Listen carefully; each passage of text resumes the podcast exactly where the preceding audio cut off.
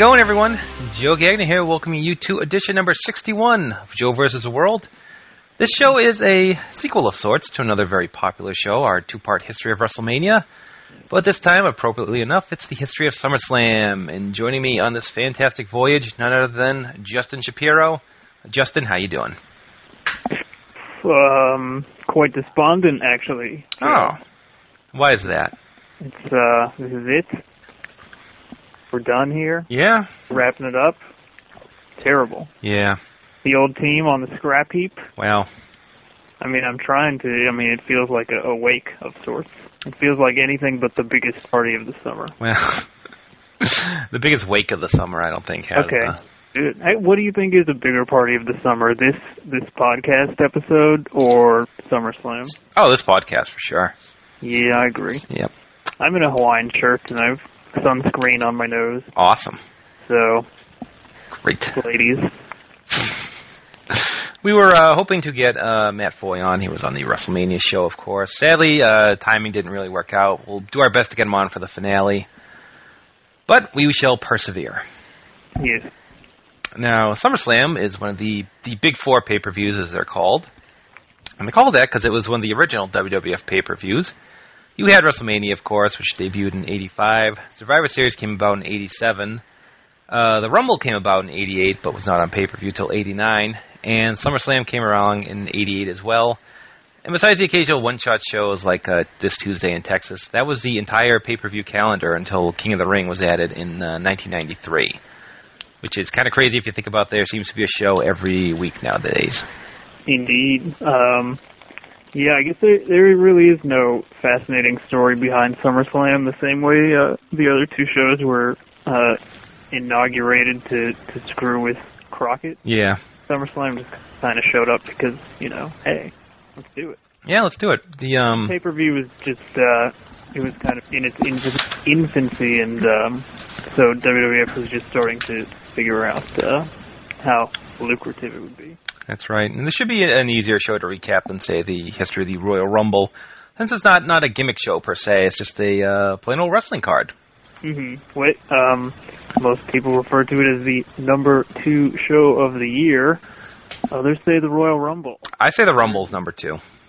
I would agree. I was going to debunk those people. I guess because you wait like half a year and then between WrestleMania, so that's probably why. Yeah. Whereas Rumble is just a precursor, Yeah. Analyzing prelude to it all. I think the Ru- I think Rumble does better business. Yeah, I was about to say the Rumble usually has bigger buy rates, so I would say most that would make it the number two show of the year. But uh, interesting to note, Gorilla Monsoon and Jesse Ventura, who did all those early WrestleManias, never did any commentary together for a SummerSlam, and uh, we'll get to that in a minute. But what, what, what are you? What are your memories of SummerSlam? What do you think of as a, a youngin? Did you look forward to that being the summertime? Yeah, um, largely for the reasons you just brought up, because um, after WrestleMania, nothing happened until uh, July or August. You just kind of watch and then wait for um, watch the syndicated shows and wait for two people to bump into each other. and be like, hmm, uh oh, this is, could be promising. What are they going to do over the next four months? Yeah, there was, there was actually a five month gap back in the day between uh, WrestleMania and and SummerSlam, and really not a lot happened after WrestleMania. You would get um, there would be, I guess, the occasional angle or what have you, but there wouldn't be like SummerSlam hype central or anything like that. It was just you just watch shows and you watch matches, and that was it. hmm I kind of miss that, you know. It was rather charming, yes.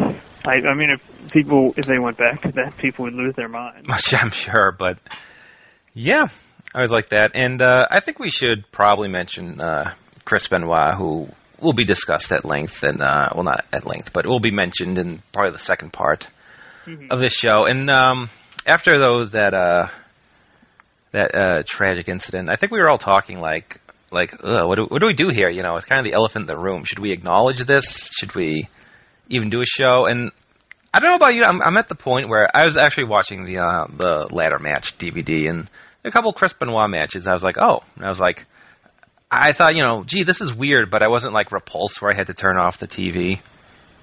Yeah, I, I'm in the, the same boat. Maybe we're monsters, but uh, Probably. No, I mean obviously we were we were anti-murder Yeah. at the time, and I remain that to this day.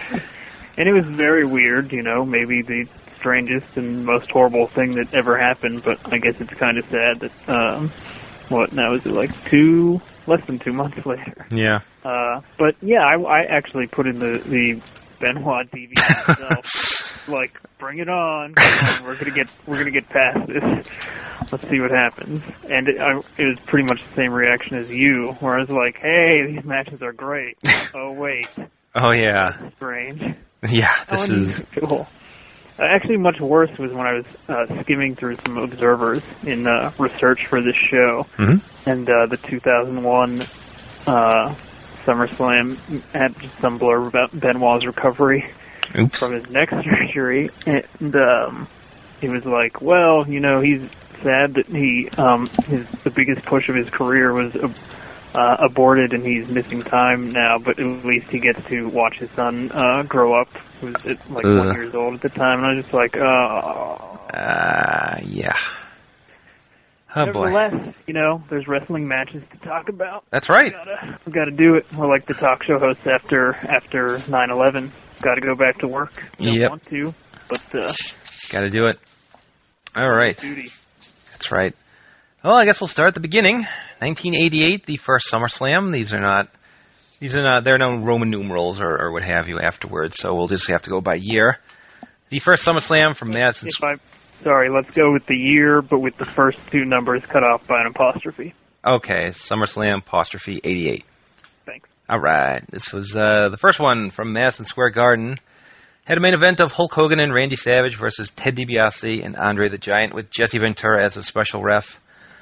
It was kind of it's kind of a, a weird show. You had a mix of some good stuff, some really memorable stuff that wasn't maybe technically good, and uh, really kind of like squashes to get guys over. And I, I guess the most memorable thing was the Ultimate Warrior uh, squishing the Honky Tonk Man in 31 seconds to end his uh, was it 15 month IC title reign. And I mean that's that still gets replayed a lot uh, now, but if you weren't there back then, you really can't understand how awesome that was. And you can see how excited the crowd is, and like that was just it was just a wonderful moment that uh, you know they you still see all the time whenever they hype SummerSlam.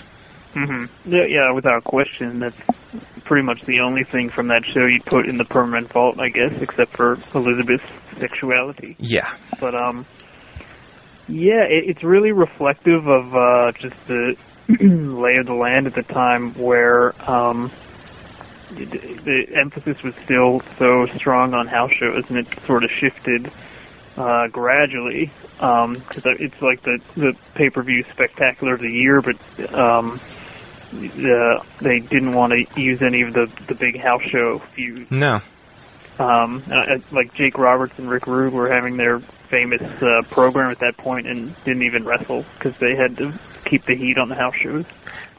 Yeah, they were having that that heated feud over uh, Jake Roberts' wife, and on the show, uh, Rick Rude fought the Junkyard Dog, and Jake Roberts did interfere. But then Jake fought uh, Hercules, and Rick Rude, I don't know, he was in the crapper or something because he didn't do anything. And you look, I mean, there was a, you know a, a tag title match, Demolition and the the Hart Foundation, and but really there was just you know like Bad News Brown and Ken Patera. I don't remember being a terribly heated match or heated feud, I should say, or the Big Boss Man and Koko B. Ware. Just you know. I mean, I'm we were pretty pumped back in the day, but you look at it now, it's like, wow, they got away with a lot back then. Sure. Well, I mean, well, you imagine if um, uh, if like it was said in in 2002 or something, where um, Hogan and Rock wrestled at, WrestleMania, and then the, the main event on Raw the very next night was Mm, Hogan and Rock versus the Outsiders. yeah, If it was in 1988, that could have been your your SummerSlam main event. yeah. But um, I mean, the main event is a tag match. It, it was, you know, it was fine. I had the memorable Elizabeth dropping her skirt.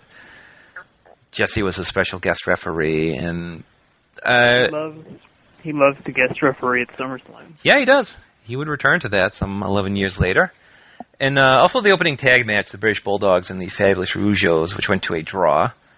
Uh, that was a good match, and uh, I, I mean, this isn't the best show ever, but it's got enough going for it. I'd give it a thumbs up, and definitely better than WrestleMania 4 of that year. Uh, would agree. I, Rougeaus and Bulldogs wasn't that like a, just a, a couple months or a few weeks before they had the the infamous backstage incident? Oh, that's right. Oops. story that that Observer Live caller who calls in and asks about who has heat, he masturbates to that story this very day, yes, that one.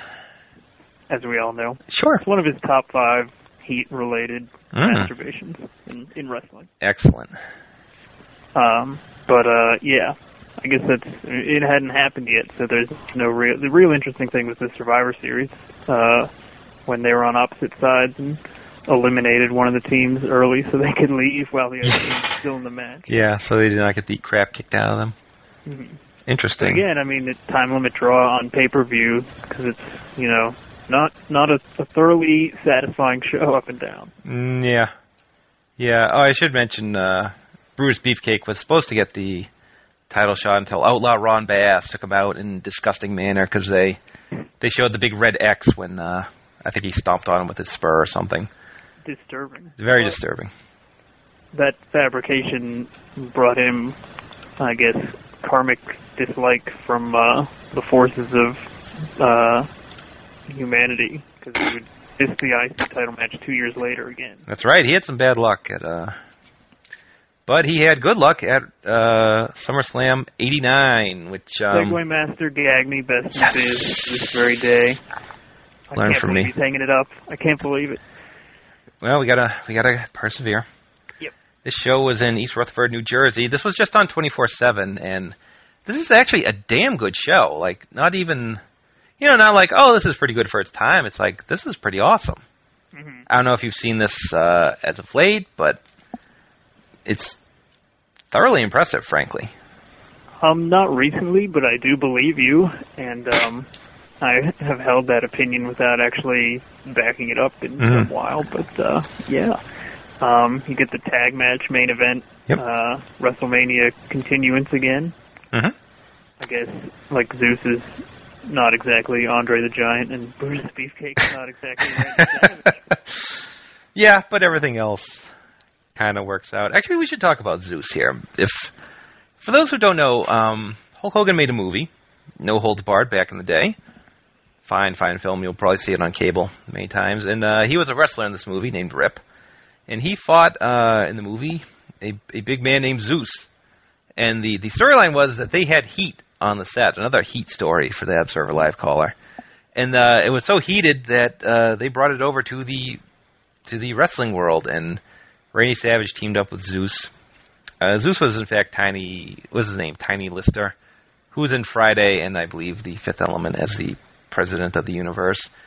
And Zeus was not very good, but Zeus uh, had. You talk about look. Zeus had a really awesome look, and if he came along today, you would say, uh, "Zeus sucks," but he'd be captaining a team by like Survivor Series. uh, yes, and I mean he was terrible. I'm sorry, I keep saying that terrible with the um with the E vowel consonant change because I've been watching that Flight of the Conchords show Ah. on HBO, so it screwed me up. It's me in New Zealand uh, semi accent, which I'm sure is going to be obnoxious, but so I'll, I'll try and consciously um not do that, as it's quite ridiculous, but or ridiculous. Um, but um, yeah, so Ian Hogan actually did did um really good business for, for as bad as he was and for as strange as his introduction was and as out of place as he was as a, a main event uh, headliner. So much so that I, there was actually talk before WrestleMania 6 that that would be the singles blow off between uh, Hogan and Six.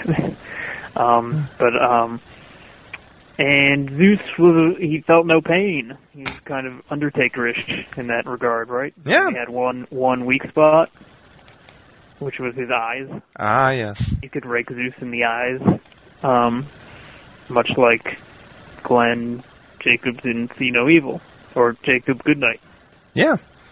which we we never saw. But I Oh, guess yeah. the equivalent would be if because you know Kane had heat on the set of that with those kids. So at that SummerSlam they should have done Kane versus kids. Kane versus the girl from Transformers. Oh wait, the, wait, someone else from See No Evil found work? yes, You kidding uh, me? Transformers, the the hot blockbuster of the summer. Shit. Um, she was attractive girl number two. Oh. not Fox. Hmm. Matt, Cool. we've got terribly off track. It's entirely my fault. But Oh, pff, whatever. tantalizing uh, news broken. Oh, what's that? Um, Oh, the yeah. oh that thing. Okay. Beefcake was yep. Um, I think we've exhausted Brutus Beefcake. Oh, He cut people's hair with scissors. yeah. He was not a good wrestler. No. He was from San Francisco and got babyface pops whenever they wrestled in San Francisco because the San Franciscans were unawares that he was originally billed from San Francisco as a gay. joke. Yeah, as a gay reference, but that's right. So, and all, we also had uh, Ultimate Warrior challenging Rick Rude for the IC title in a match that was almost shockingly good. Not in uh, you know this is good for the time or this is good for these guys, but this is a damn good match. Yeah, Rick Rude was probably one of the two masters of uh, Ultimate Warrior, along with Randy Savage, and Mhm. um, so they wrestled at, at two consecutive SummerSlams here. And Hmm. um, our colleague Matt uh, Forrestine, who we wish could be with us, um, asked me to point out that uh, Warrior even does something resembling a release German suplex in Mm. this match, which is remarkable during uh, Warrior's short-lived All Japan phase. He also took a uh, Ganso bomb in this match, which is just where it's like he they didn't know how to do the pile driver, so Rude just kind of dunked him on his head. hmm Yeah, I mean Warrior, he was he would not have been out of place in early '90s uh, main events. He would he could have been a fine A- Akira Taue or whatever that guy's name is. Yeah, it's Akira Taue. But yeah, that, that's probably also why Andre punched him directly in the face. And that one was the All Japan phase of the Warrior. Yeah. And uh, we also had another excellent match, the Hart Foundation against the Brainbusters. This was, in fact, not a tag title match, although Tully and Arn had the belts. And I think the reason was the match was signed before the Brainbusters won the belts on a Saturday night's main event. So they did not, in fact, have to defend them, which was kind of bullshit to me as a kid, but, you know, whatever. It's an outrageous decision by Tunney. Jack But, Tunney, um, that bastard. Yeah. Uh, I think that, like, they had house show programs that year that were Bret Hart and Mr. Perfect hmm and Rockers and Brainbusters. And there was, like, the only two uh, good wrestling feuds in, in the WWF in the 80s, maybe. But uh, neither of them were on pay-per-view. Uh, Mm. Yeah. But Hart's Brainbusters is, a, is an acceptable alternative. Sure. And you also had Rick Martel and the Rougeaus against Tito Santana and said Rockers. And another good match. So this one had quite a bit going for it. Some, you know, a couple dead spots here and there. Hercules and Greg Valentine with Ronnie Garvin is the special ref. But, you know, overall, thumbs up. hmm First meeting of Martel and Tito after they, they broke up. That's right. and then continued their feud for all Royal Rumbles to come. I remember continued to that Survivor Series where uh, Tito was on the Dream Team and uh, Rick Martel on the Enforcers. Never had that singles uh, blow off, I don't believe. Mm-hmm. If I was a Survivor Series captain, you know who I would not pick? Name? Bad News Brown? We we're gonna we're gonna take this out and post after this call waiting goes. Okay. Sorry, because I've heard it when we, before, and I think my voice cuts out for a second. Yeah. this is, wouldn't be a Joe show if we didn't uh, have to cut out something egregious. Sure. Never found out what that Rob Naylor slander was. Oh, uh, something about drugs, but okay. Uh, oh, and the and a um a uh I think a Jonestown reference to the Von Erich family, but neither there nor here. awesome. All right. Uh, moving on. I forget what we were talking. Oh, yeah. Uh, if you were a Survivor Series captain, who would you who would you not pick? And I Well, actually suggested Bad News Brown. Um, and now I have no answer. He would be terrible. He Yeah. would just be ho- horrible. And anyway, but uh, good Survivor Series partner would be, um, well, lots of people. But Shawn Michaels put on an impressive Survivor Series display in 2003, so I'd pick him. Okay. He did all, all he could for for Austin. Hmm. Anywho, All right, and I think that's it for SummerSlam '89. A good show. Yeah, they blew off. Uh, they blew off the same tag match on the No Holds Barred pay per view. the match, the movie. Yeah, with like four leg drops in a cage or some such. I never saw that. I, I doubt I'm alone in that. Oh, it was on a super tape. Wow. Oh, okay. Oh, the match itself, not the movie. Oh no, no, the match was on a super tape. Okay. I never saw the movie either. Does Zeus kill people? I think he, like the wrestler who killed people. um, I think he beat up Hulk Hogan's brother real bad, if memory Okay. serves, and it may in fact not. But Hmm.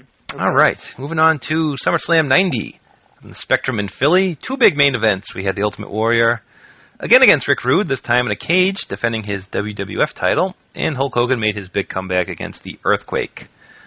Um, not I not nearly as good as last year's. Um, WWF title match wasn't as good as last year's. The Hogan match ended in a count out. To continue the house show program, of course, you had other stuff like Sapphire leaves Dusty Rhodes for uh, Ted DiBiase and, and Kerry Von Erich beating Mr. Perfect in a match. That was just total bullshit in my mind as a kid. But you also had the Hart Foundation beating Demolition for the tag belts in uh, probably the late Crush's best match. Yeah, R.I.P. no doubt. And, um, probably one of the more famous like pay per view matches of the the whole Hogan era, is standing out for being actually quite good. Mm. Um, and um, yeah, I really don't have anything. You, you, you exhausted the possibilities on the match by pointing out that it was good and that that Brian Adams is dead now. But um, Yeah. we, Brian Adams started the match and then Ax rotated in. He was Yeah. one of the two. Oh, so good for him. Yeah, Good good job. and Two uh, out of three falls. that's right. So information. Um, I guess the story or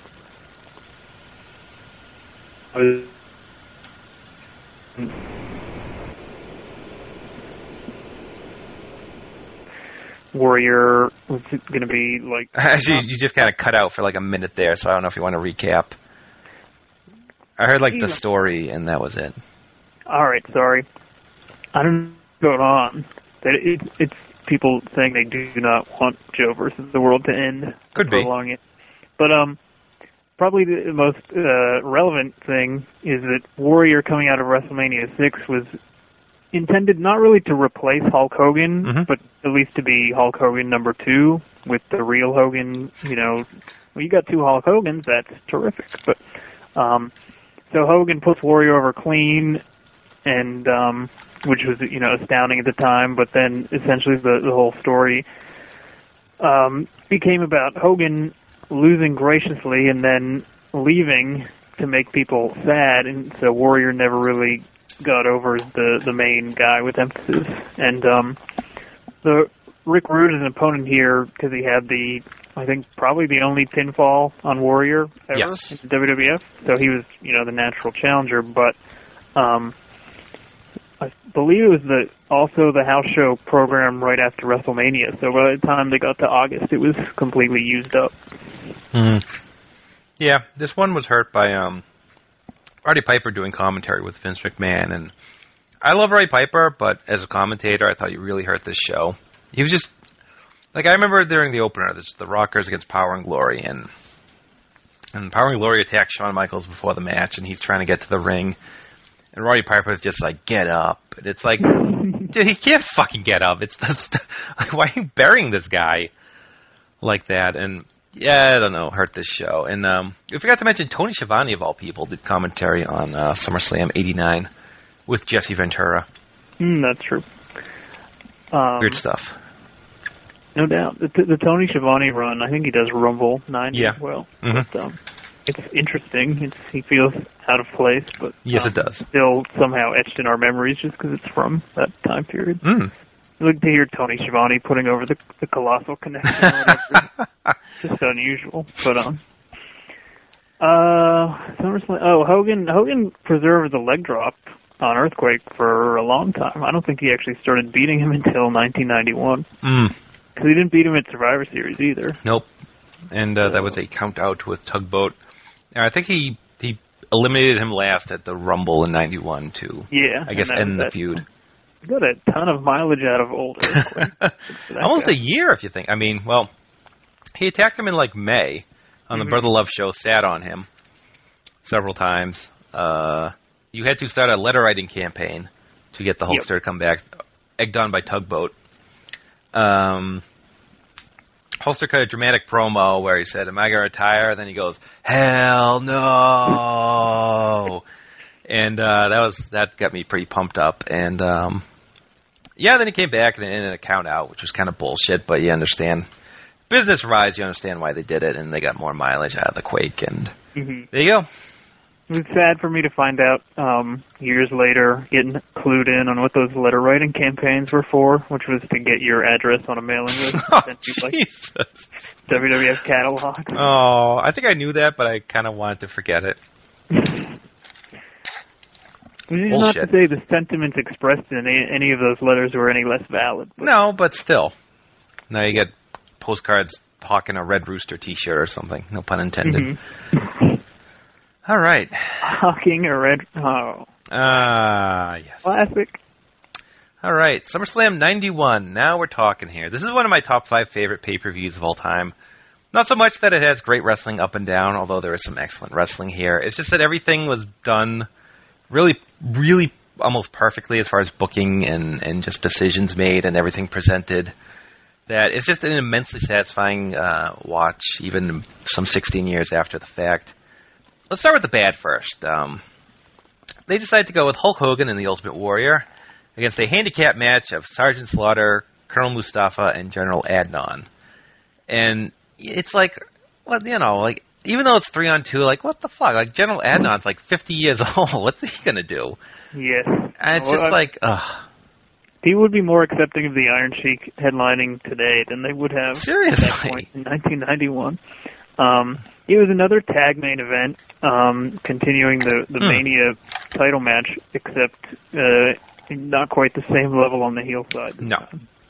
And um, so, I guess to even the odds, which is ridiculous when you think about it, Yes. Sid Justice, nay Vicious, and eventually nay Justice Psycho Sid, um, was introduced and debuted in the company as the, the special referee for this match. Because you know, to even the odds from uh, from the disadvantage that Hulk Hogan and the Ultimate Warrior were at. Yeah. Three short, fat men in camouflage. Oh. So, and he made the difference, and they won. And Yeah. uh, so you, you get the um, an expression that I've coined called neon signs, as Mhm. far as um, usage of anabolic steroids, allegedly. Um, with uh, Hogan and, and Sid pose afterwards to tease the WrestleMania 8 main event, hmm and then Warrior I think chased uh, two of the members of the uh, Triangle of Terror. Yes, yes, Triangle of Terror. the what? Back. I don't, I don't know. Al Qaeda. Al Qaeda. Um, yes. So he chased them. Well, yeah, they were the insurgency, more or less. Oh, yeah, they were go. all with Iraq, which is amazing because uh, Iran and Iraq. w- Uh, Colonel Mustafa was had been loyal to Iran Mhm. and then switched to Iraq just because, you know, why not? Why not? But um, Hmm. Yeah. So Warrior chases them to the back and essentially just kept running until WrestleMania 8 when he ran back in. Finally made it back. He was fired after this show for holding Vince up for money. Yep. Which is very, I don't know, were you quite confused and alarmed at the time like I was? I was kind of like, like, well, where the hell's Warrior? And you know, like, what the fuck? And then you know, I just kind of forgot Yep. It was, I mean, there was, because Ric Flair uh, was coming in. yeah, exa- yeah, and didn't Heenan confront Hogan with the title belt? He confronted a, a door and it got slammed in his face. So. Yes. Well, they probably didn't have Hogan. So. Well, yeah, but actually, uh, speaking of Heenan, he, Gorilla Monsoon, and Roddy Piper all called the show, and they were totally fine because Piper could trade barbs with uh, Heenan, and that worked much better. Yeah, yeah, Heenan had just retired and um, Yeah, gave Mr. Perfect to coach, the coach. not not that coach, not the awesome coach. It was John Tolos as uh, a gym coach.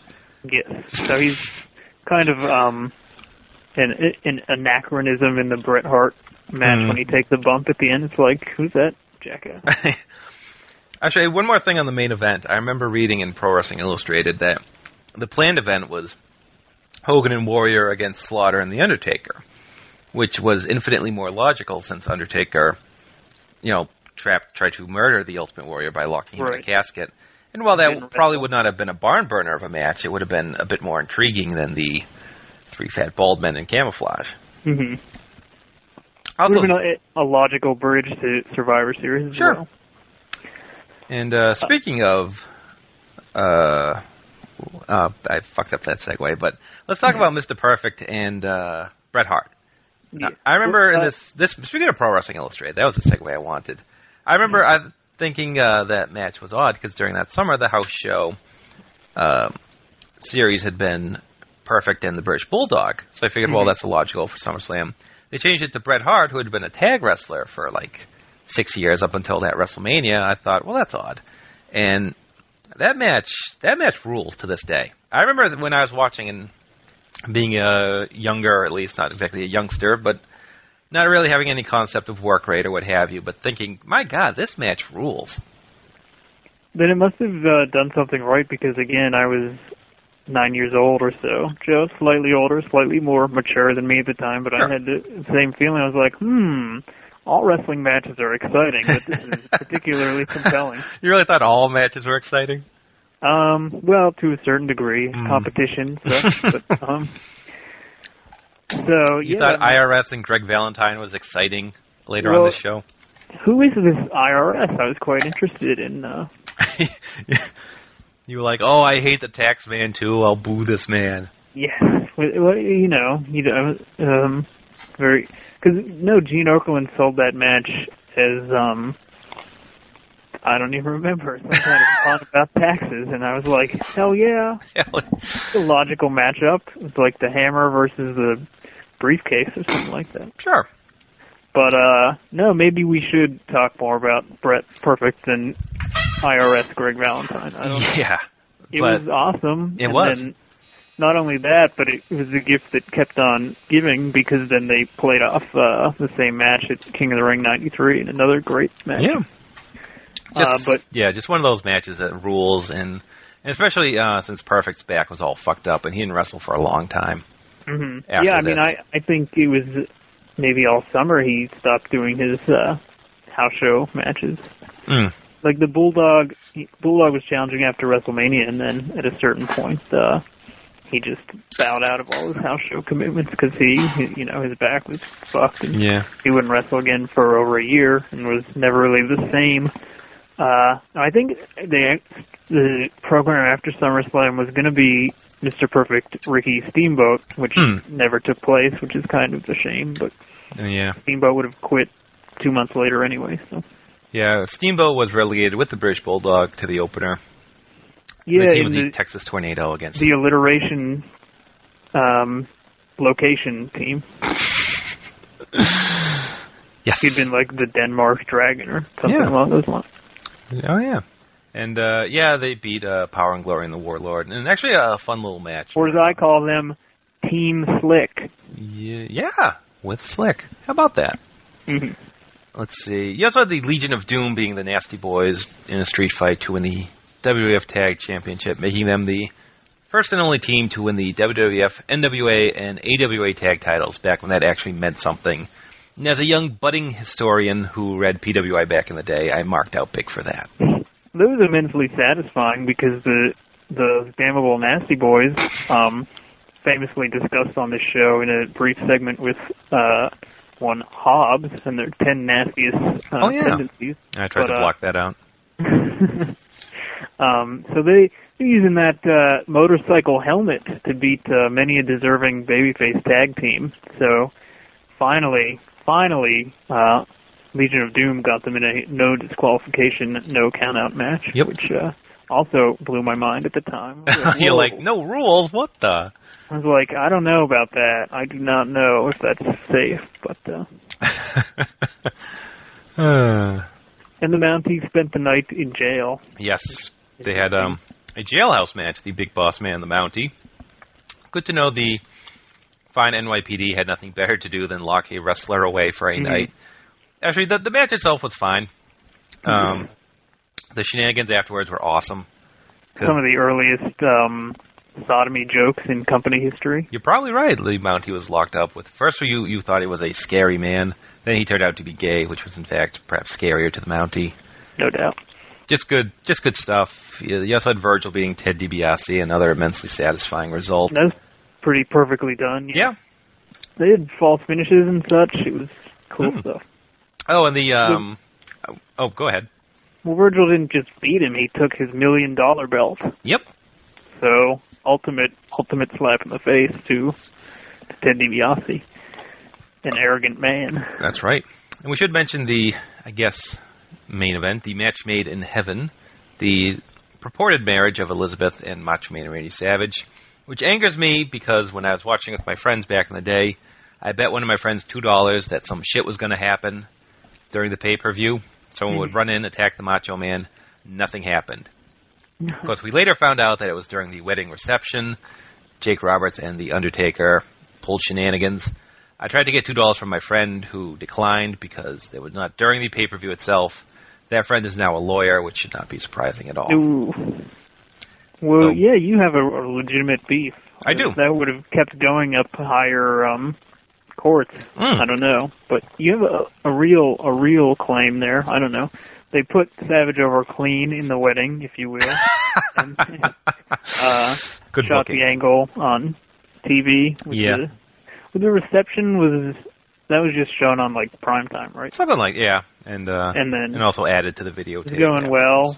People, assorted superstars, gave them gifts, and one such gift was a snake. No, thank you. No, Um, yeah, Jake had just turned. Yeah, it was weird because Jake turned on Warrior before SummerSlam, and yet Warrior is supposed to wrestle in this match against those goofs. Doesn't he have bigger stuff on his plate right now? Jake, Jake buried him alive. yeah, I couldn't Hulk Hogan go on this by himself. Really, was that real? Mhm. But yep, very good show. One of my personal favorites. So He was that was the match made in heaven, and the match made in hell. hell, The counterpunch was the uh, tag match. yes. So moving on to '92, the famous one from Wembley Stadium. I think the only pay per view outside of North America, not counting UK only shows, and also I think it's the legit biggest crowd in WWF history. Am I right on this? I don't want to get into this debate about legit crowds, but I'm pretty sure that's the case. According to people who make it their beeswax to say that that WrestleMania three is not, this is the biggest. Okay, it, it was a big crowd, hmm and it was Puerto Rico in North. That's it. Puerto Rico is in North America. Ridiculous question. Um, yes, it is. And But uh, being that Puerto Rico is in North America, that one New Year's revolution also took place in Mm. North America. Yes. Uh, additional fact Okay. uh, for free. But was this the SummerSlam you thought you'd never see? it was in fact, and then I saw it, and I'm like, huh. And yet I, yeah. So, but they weren't kidding. It was No. not only in England, but two babyface title matches Yeah. up. So that's just weird. and um, it's uh, interesting. They actually taped this on, I think it was like August 29th, and then they aired it two days later on uh, in the states, and they were worried about you know results getting out, and I don't know how that would happen unless I guess a newspaper would run them, but I don't think my newspaper was running too much wrestling. I mean, nowadays you'd have the results like before it ended. Right, right. And uh, this one, of course, as you said, two babyface matches. Headlined by the British Bulldog and Bret Hart in the Intercontinental title match. And just a fantastic match. And uh, really one of the all time classics WWF has had. And something you should see one way or another. I think it's on the Bret DVD, but thumbs up. The heat is uh, ridiculous. Yeah. I guess they're cheating in a sense, but uh, Well- it's still ridiculous heat. And um, yes, Savage Flair was kind of dying because Savage won the belt, and then the heel was chasing him, so that didn't really work. I think the assumption going in was was uh, Warrior would win because you know he's the Warrior, and um, you he, he hadn't really eroded his reputation at that point, so you kind of just assume he's the Warrior, so he's still going to be um, huge box office. Sure. And then Warrior Flair would be the fresh match. And I think it also came out that Warrior was asked to be the guy who turned heel because they had the the angle going in that one of them had um hired Ric Flair and Mr. Perfect to be in their corner. That's right. And uh, so I think Warrior was asked to, to turn coming out of that, and he refused. So, but uh, what they did was pleasant and made me um, proud of sportsmanship and such. Mhm. Where uh, they were both wrongfully accused in Hmm. a in an angle that would show up at a later SummerSlam. And um, Hmm. I thought it was weird that Flair didn't wrestle, Yeah, but then I realized he did a ton of work carrying that match too. true. Although Savage is even more than Rude, probably the master of, of getting great matches out of. Yeah, Warrior. that's not as good as WrestleMania Seven that match, but still pretty damn good. Mhm. And uh, and um, first SummerSlam without Hogan. yeah, He sabbaticaled after WrestleMania. Mhm.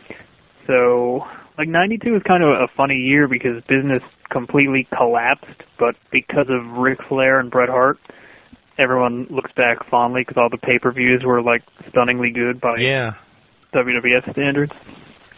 yeah. And uh, I mean, with those two title matches you had, I mean, really awesome stuff. Everything else, oh, actually, the the Shawn Michaels Rick Martel match was very funny because they could not punch each other in the face. hmm And um, probably the crowning moment of Sherri Martel's career was her Yeah. antics during this as they kept trying to revive her and dropping her. And That stipulation Yeah, never really caught on. Did it? no, I don't think it was ever repeated, but everything else is kind of kind of there. You had the baby Mhm. face natural Kind of there, but with the, those two matches, I mean, that's pretty unheard of on a WWF show. Yeah, and uh, also just the atmosphere for everything. Maybe a thumbs up. Yes, if You- I was writing a dirt sheet at the time, and it, If only. it was anti-WWF sentiment, my headline would have been, "This really was the SummerSlam we thought we'd never see, because it was good." because it was good.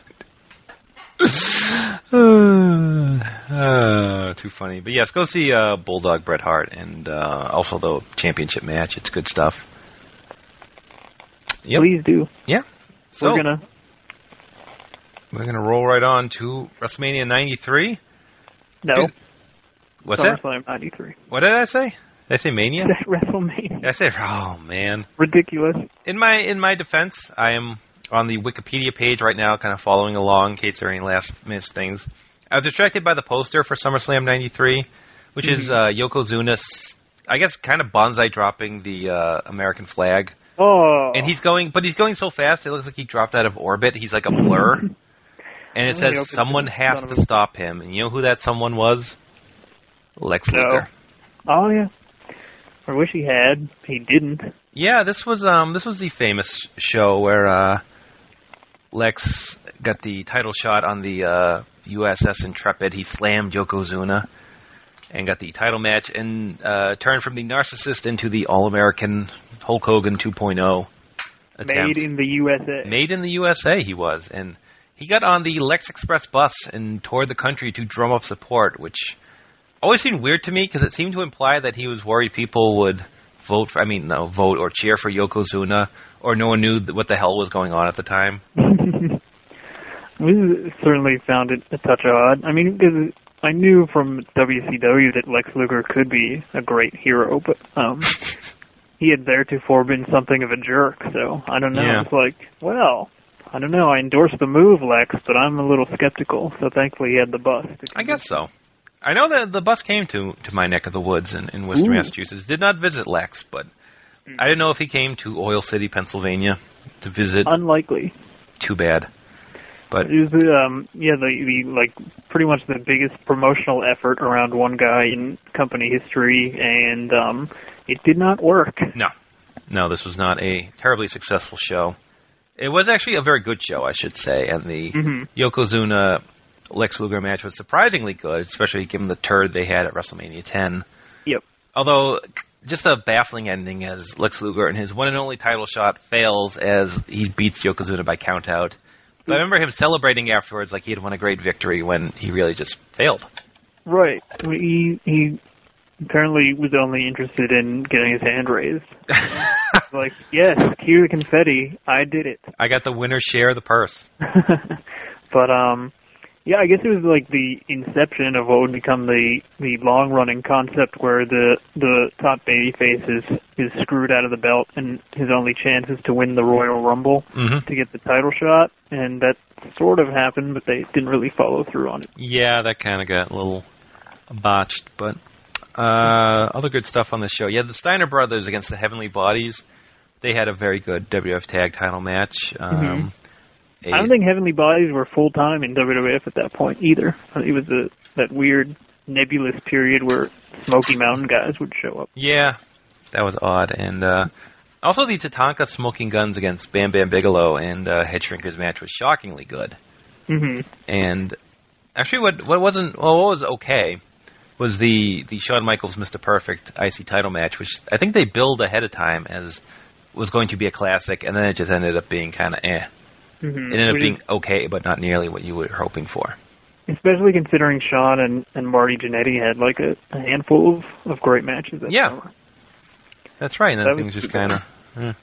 Was was um Tatanka match originally supposed to be a mixed tag with Sherri and Luna? Uh, yeah, it was. Yeah, According to Sherri was- Wikipedia. To uh, some, I think Sherri was fired right around then for Oh, problematic problems. so figured I'd throw in that cryptic comment, considering she recently died, yeah. and people can be sad. But um, and uh, Bret and Jerry Lawler had their famous long-running feud Mhm. here. That's right. That's where it kind of kind of kicked off, where Lawler uh, well, kicked off a King of the Ring, but then Lawler brought out Doink at first, and then faked an injury, and Bret actually won, but got DQ'd for hanging on to the sharpshooter too long, and so Lawler got to remain the king, which I think he still is, although Booker may have just taken that.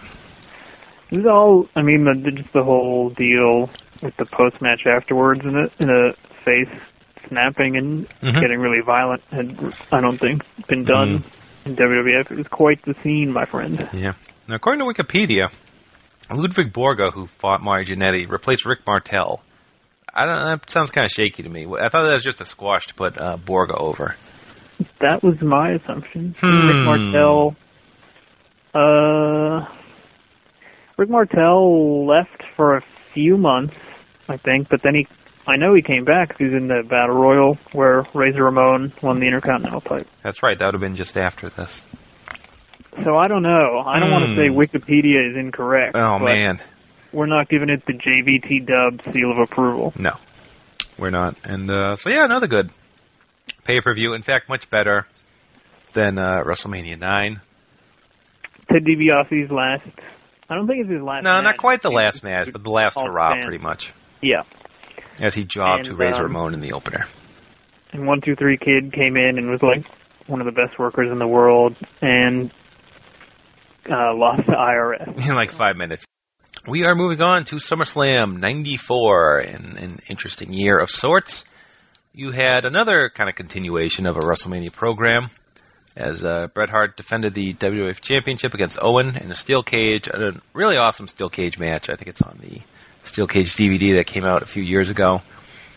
And um, there's also the the famed Undertaker versus Undertaker story, which people kind of laugh at now, but that was really awful and embarrassing back at the time, especially if you were in high school like I was, and wrestling was really not something you admitted to being a fan of. Even worse than now. Yeah, this was. I didn't really know at the time. I think we also brought this up on the Mania show, but um, 92 through 95, 96 was like a down period for all of wrestling, and yet I, I who started watching at the tail end of the Hogan era, and era never really noticed. I was just like, ah, new guys, compelling, compelling. yeah. Um, here's uh, SummerSlam '94. Four words, Joe. hmm Parts, yes. Undertakers, no. That was the tagline? No, that's Okay. mine. Oh, all right. I thought it was so hot, it's scary. yeah, um, that Undertaker Supernatural feud. Um, What was really bad bad. about that, not even Leslie Nielsen, like looking for the Undertaker. It was like they signed the match and the announcers didn't know what was happening. They're like, "What? How can this be? How can? What does this mean?" I'm like, Well, maybe it's a fake genius, you know. Like maybe the Undertaker shrunk a couple inches. Didn't that? I don't know. I mean, that's probably not the worst storyline. Like a fake Undertaker. Mm-hmm. Especially you had Brian Lee, who you know did an okay Undertaker, but just the way it was handled was like, ugh.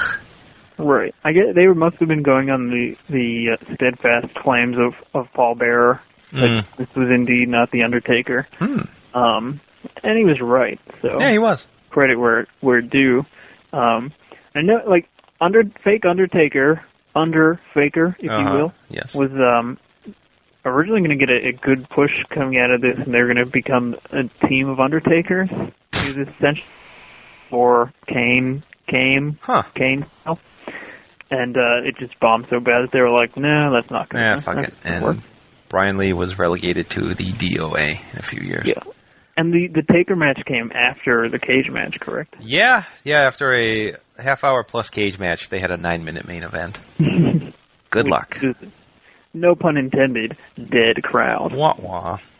Uh, so, so wait, they put the big blue cage up and then took it down again? yeah, I guess they did. Ridiculous. Weird. Huh. And um, okay, Let's I'm not see. gonna. Yeah. I'm gonna, not gonna transition to any bullet points. I'm gonna leave that in your hands. Thank you. Um, let's see. We had Razor Ramon beating Diesel to win the Intercontinental title, and he was accompanied by Walter Payton. So does Walter Payton count as another uh, young wrestling death now, taken before his time?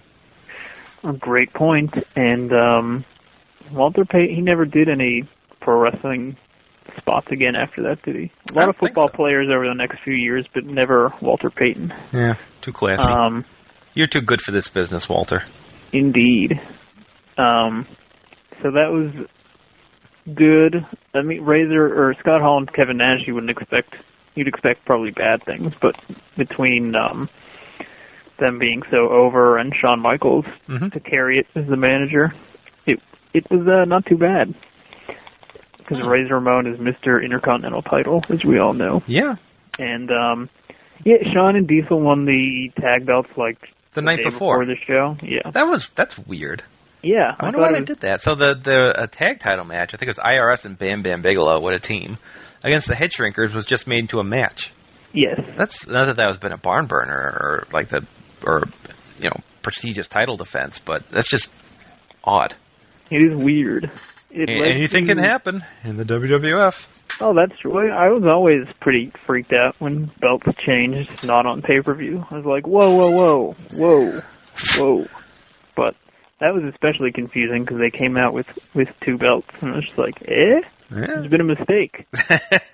And um, it did lead to like a, one of the great matches that year, um, the Action Zone match, yes. Razor and Kid on TAZ. Another match where you're like, wow, this is really good. You, know, Yeah. you had no concept of work rate and what have you. Exactly. It's like, wow, okay. And uh, so yeah, and uh, oh yes, the I think you wanted to. You seemed excited by the Tatanka Lex Luger intrigue match earlier no on. doubt. Um, I guess. Well, Luger was already phased down at this point after WrestleMania, Yep. and he pretty much stayed that way for the rest of his WWF tenure. Yeah, he wasn't on this. Sh- oh yeah, he was. on Duh, we're talking about him. Don't mind me. so Lex Luger, who wrestled on this show, um, I guess it, I don't know. It was for the time. I couldn't really say how good of a surprise twist it was because you know I don't know if it was just obvious at the time. I had my inklings about uh, Tatanka. I don't know about you. Mm, I was a little suspicious, but I think I was still surprised Yeah, when it happened. So right. Whereas now this is pretty much yeah, an angle that gets done every month. it actually it would be like a swerve if he did turn because you would be expecting it, but then you think they try to trick you, so they wouldn't do it. But then they did it, so they kind of did surprise you in the end. Hmm That's how fans would approach it now. But back then, it's just a plain old surprise. Well said. Thank you. Um, so, we, which is uh, what was funny for all kinds of reasons is uh, Lex Luger essentially playing the role of Vince McMahon in this angle. hmm. And, um, yeah, it, it, I mean, he loves it for one reason, and now in retrospect, I'm sure he doesn't like that at all. But Yeah. um, so he's the wrongfully accused man who not only ends up innocent in the end, but the person doing all the accusing is actually the corrupt one. wow. Interesting. about that? Huh. Another has modern day connotations, I'm sure. Hmm. Well, I think that's it for SummerSlam '94. Unless you want to talk about Jeff Jarrett and Mabel. Uh, we'll have plenty to talk about Mabel. Yeah, we will. Uh, right now, in fact, it's 1995, the uh, kind of famous show where um, headlined by Diesel and Mabel, and uh, that's not good. But the the show actually has some good stuff on it. Kind of gets a bad rap, although you could tell a lot of stuff just wasn't working. And thankfully, Nitro was right around the corner, so Mhm. good stuff. But yeah, that that Diesel Mabel main event was just kind of a. Ugh. Yeah, it's too bad it wasn't um like Bret Diesel on top or something like that, because then it would be a like a really great show, top to bottom. But as it as it was, it's still really good. Um, just I mean, the, the just the ladder match alone makes it, but then you have some other good matches which you don't usually show up on Dota pay per views, like um, Hakushi One Two Three Kid is good, and um, Bret Hart. Uh, Isaac Yankem, DDS is fine. It's a good match, but it's just you could just tell that shit just wasn't working then. Like Bret Hart, you know, last year fought his brother in a cage in a- a, classic match. Now he's fighting Jerry Lawler's dentist. Hmm It's like Uh, the whole sad, dark period between Diesel winning the belt and losing it, where Bret Hart just wrestled a constant string of goofs and yeah, yeah, Jean Pierre Lafitte, Hak- Hakushi. Although that was a, a really good match, but still, you know, he deserved a lot better than this. But yes, I kind of think. I don't. I'm not really familiar with what Jinsei Shinzaki did in like FMW or something, but I kind of get the feeling Hakushi was kind of a Bret Hart creation as opposed to this great Japanese import. Yeah, um, he is not the most uh, fondly remembered. The term lazy gets tossed around a lot for uh, Mhm. Shinzaki, but yeah, this was one of his finer moments. I'll say that. hmm And um, well, probably one of the most memorable angles of the whole down period was uh, Horowitz wins. Yeah, Horowitz wins. Remember Jim Ross with that call, defeating Skip. Very good stuff, and uh, that, that led like to the. better- Oh, go ahead. Sorry. Um, what do you like better, Barry Horowitz underdog Jew babyface, or Barry Horowitz the winner who pats himself on the back after he wins one match and then becomes a heel in assorted independent uh, companies that have been covered by this show in great detail? Got to go with the winner. Arrogant, uh, winning Jew, I guess. the worst kind. I say that because you're my friend, Justin Shapiro, and you're in fact Jewish. So Justin Shapiro, famous Jew. famous Uh, Jew. That's my get out of jail free card. I'm like, well, Justin's on the show. I'm sure you're not anti-Semitic. Anyway, also this is the world which was created 5,000 years ago. that's right. Oh, also of note, Hunter Hearst Helmsley beat Bob Holly. So yes, there 12 years of Triple H 12 years of Triple H and like and Bob Holly, I guess. 13, 14 years of Bob Holly. They must be um like the two longest running guys, I'm guessing, aside from Undertaker. Uh, yeah, and then well, Shawn had that gap, but straight. I mean, like straight years. Yeah. hmm Yes. If you Um, think about like, okay, who's still employed here? Actually, let's see. you're getting into the Mabel Val Venis Edge era of Well, people. But I mean, okay, Kane. Ma- Mabel's still employed. Yes, Isaac Yankem is Kane. Shawn Michaels, Undertaker. Uh, let's see. Let's see. Another billion part. Triple H, Bob Holly.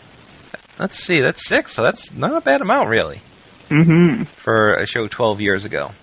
Yes, and then thanks to the um tag title match being left off the show, you don't have the double dead whammy of Owen and Yokozuna, Yeah, but um, I remember.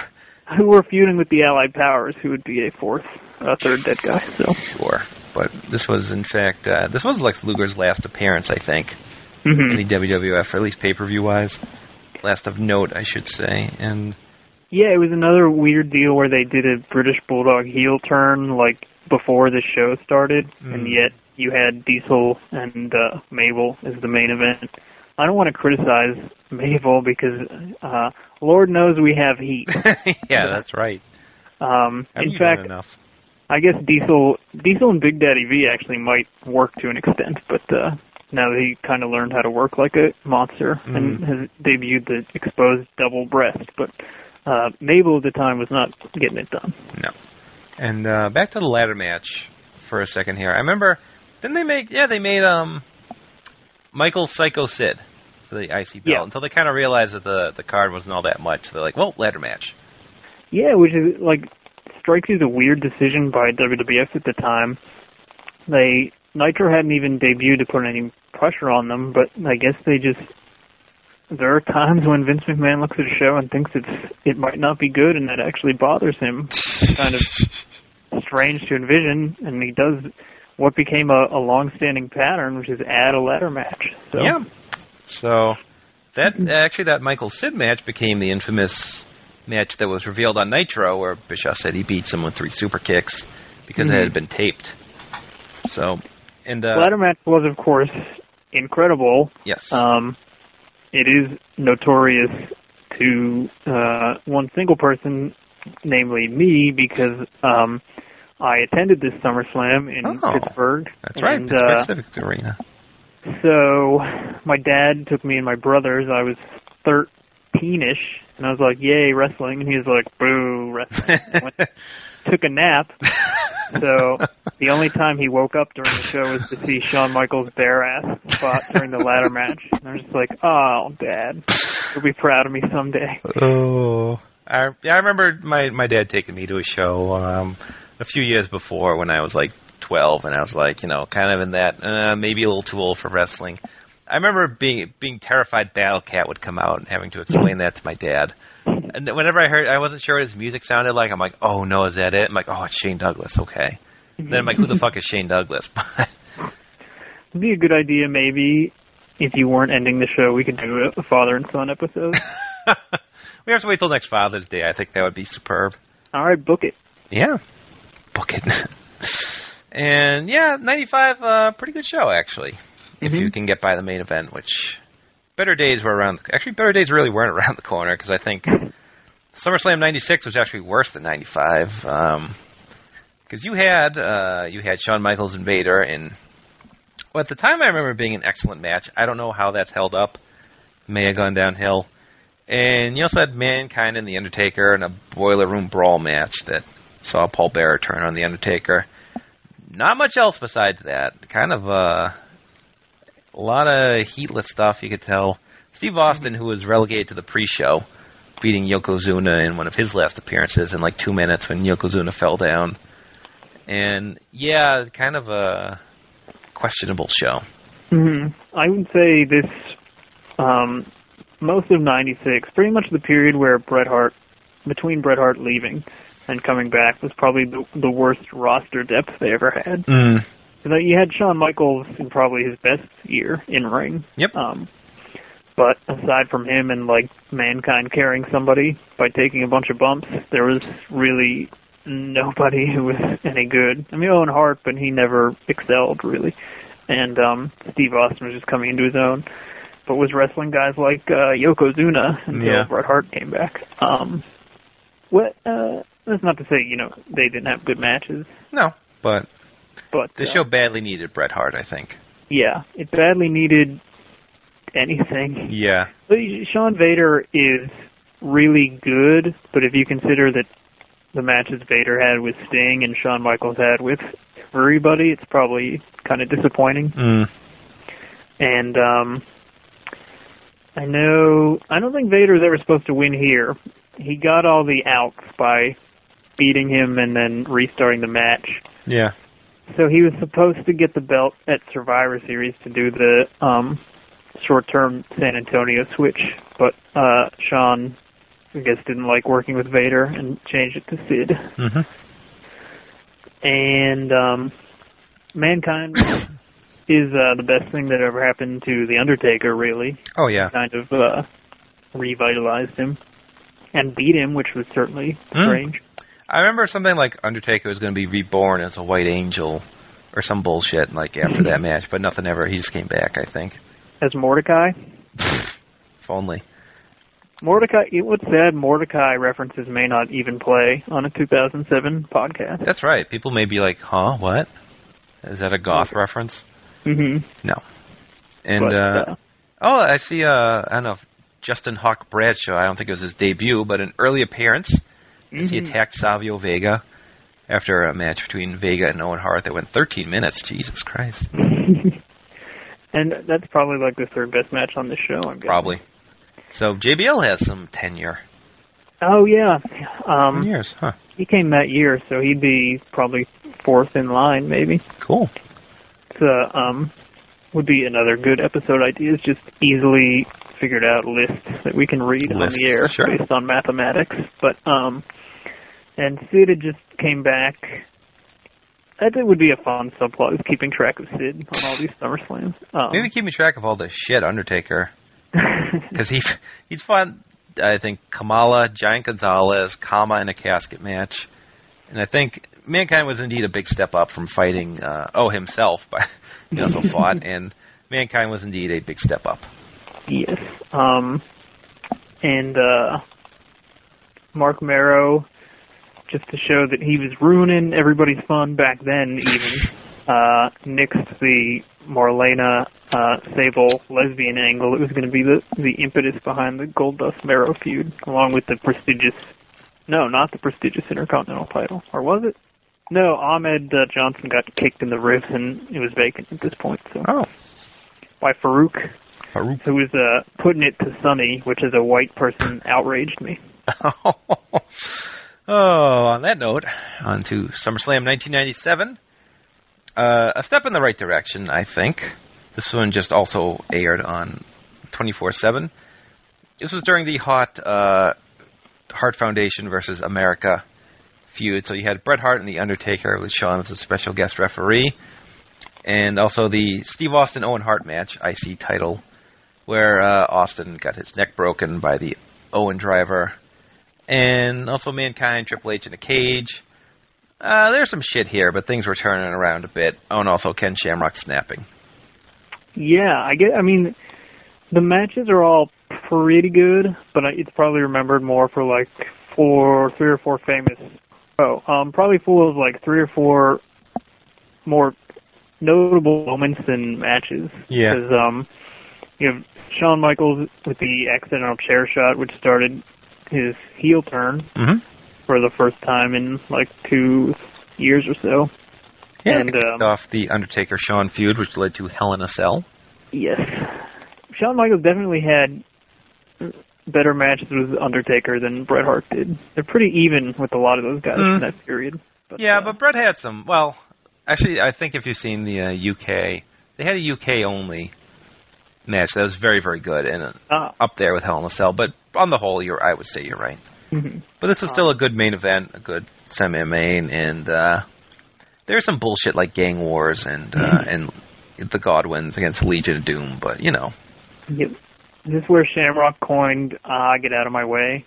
which I remember from I think one of his uh, N64 wrestling games. I think it was WWF Attitude. I think he said that when uh, yes. as as all the, the wrestlers had sayings. I think he'd say, "Get out of my way." Ah, get out. Of, oh yeah, they would they would express uh, pain when you uh, hit them. hmm They go, "Ah." And uh, good, good stuff. Um, Yeah. I wish he would have taken taken that to UFC, they would have been much hotter, much earlier. yeah, much earlier. Shamrock told people to get out of his way. he threw the refs around. Oh, if Um, only. He, I'm sure he said ah a lot when he got punched in the face by Tito Ortiz, but he made a lot of money doing so. So Likely, likely. the art of Um, pankration. I just wanted to say, and has nothing to do with SummerSlam. uh, the erudite Joe versus the world uh, tidbits. But Yes. um, so yeah, Austin breaks his neck, which hurt him Huh? and business.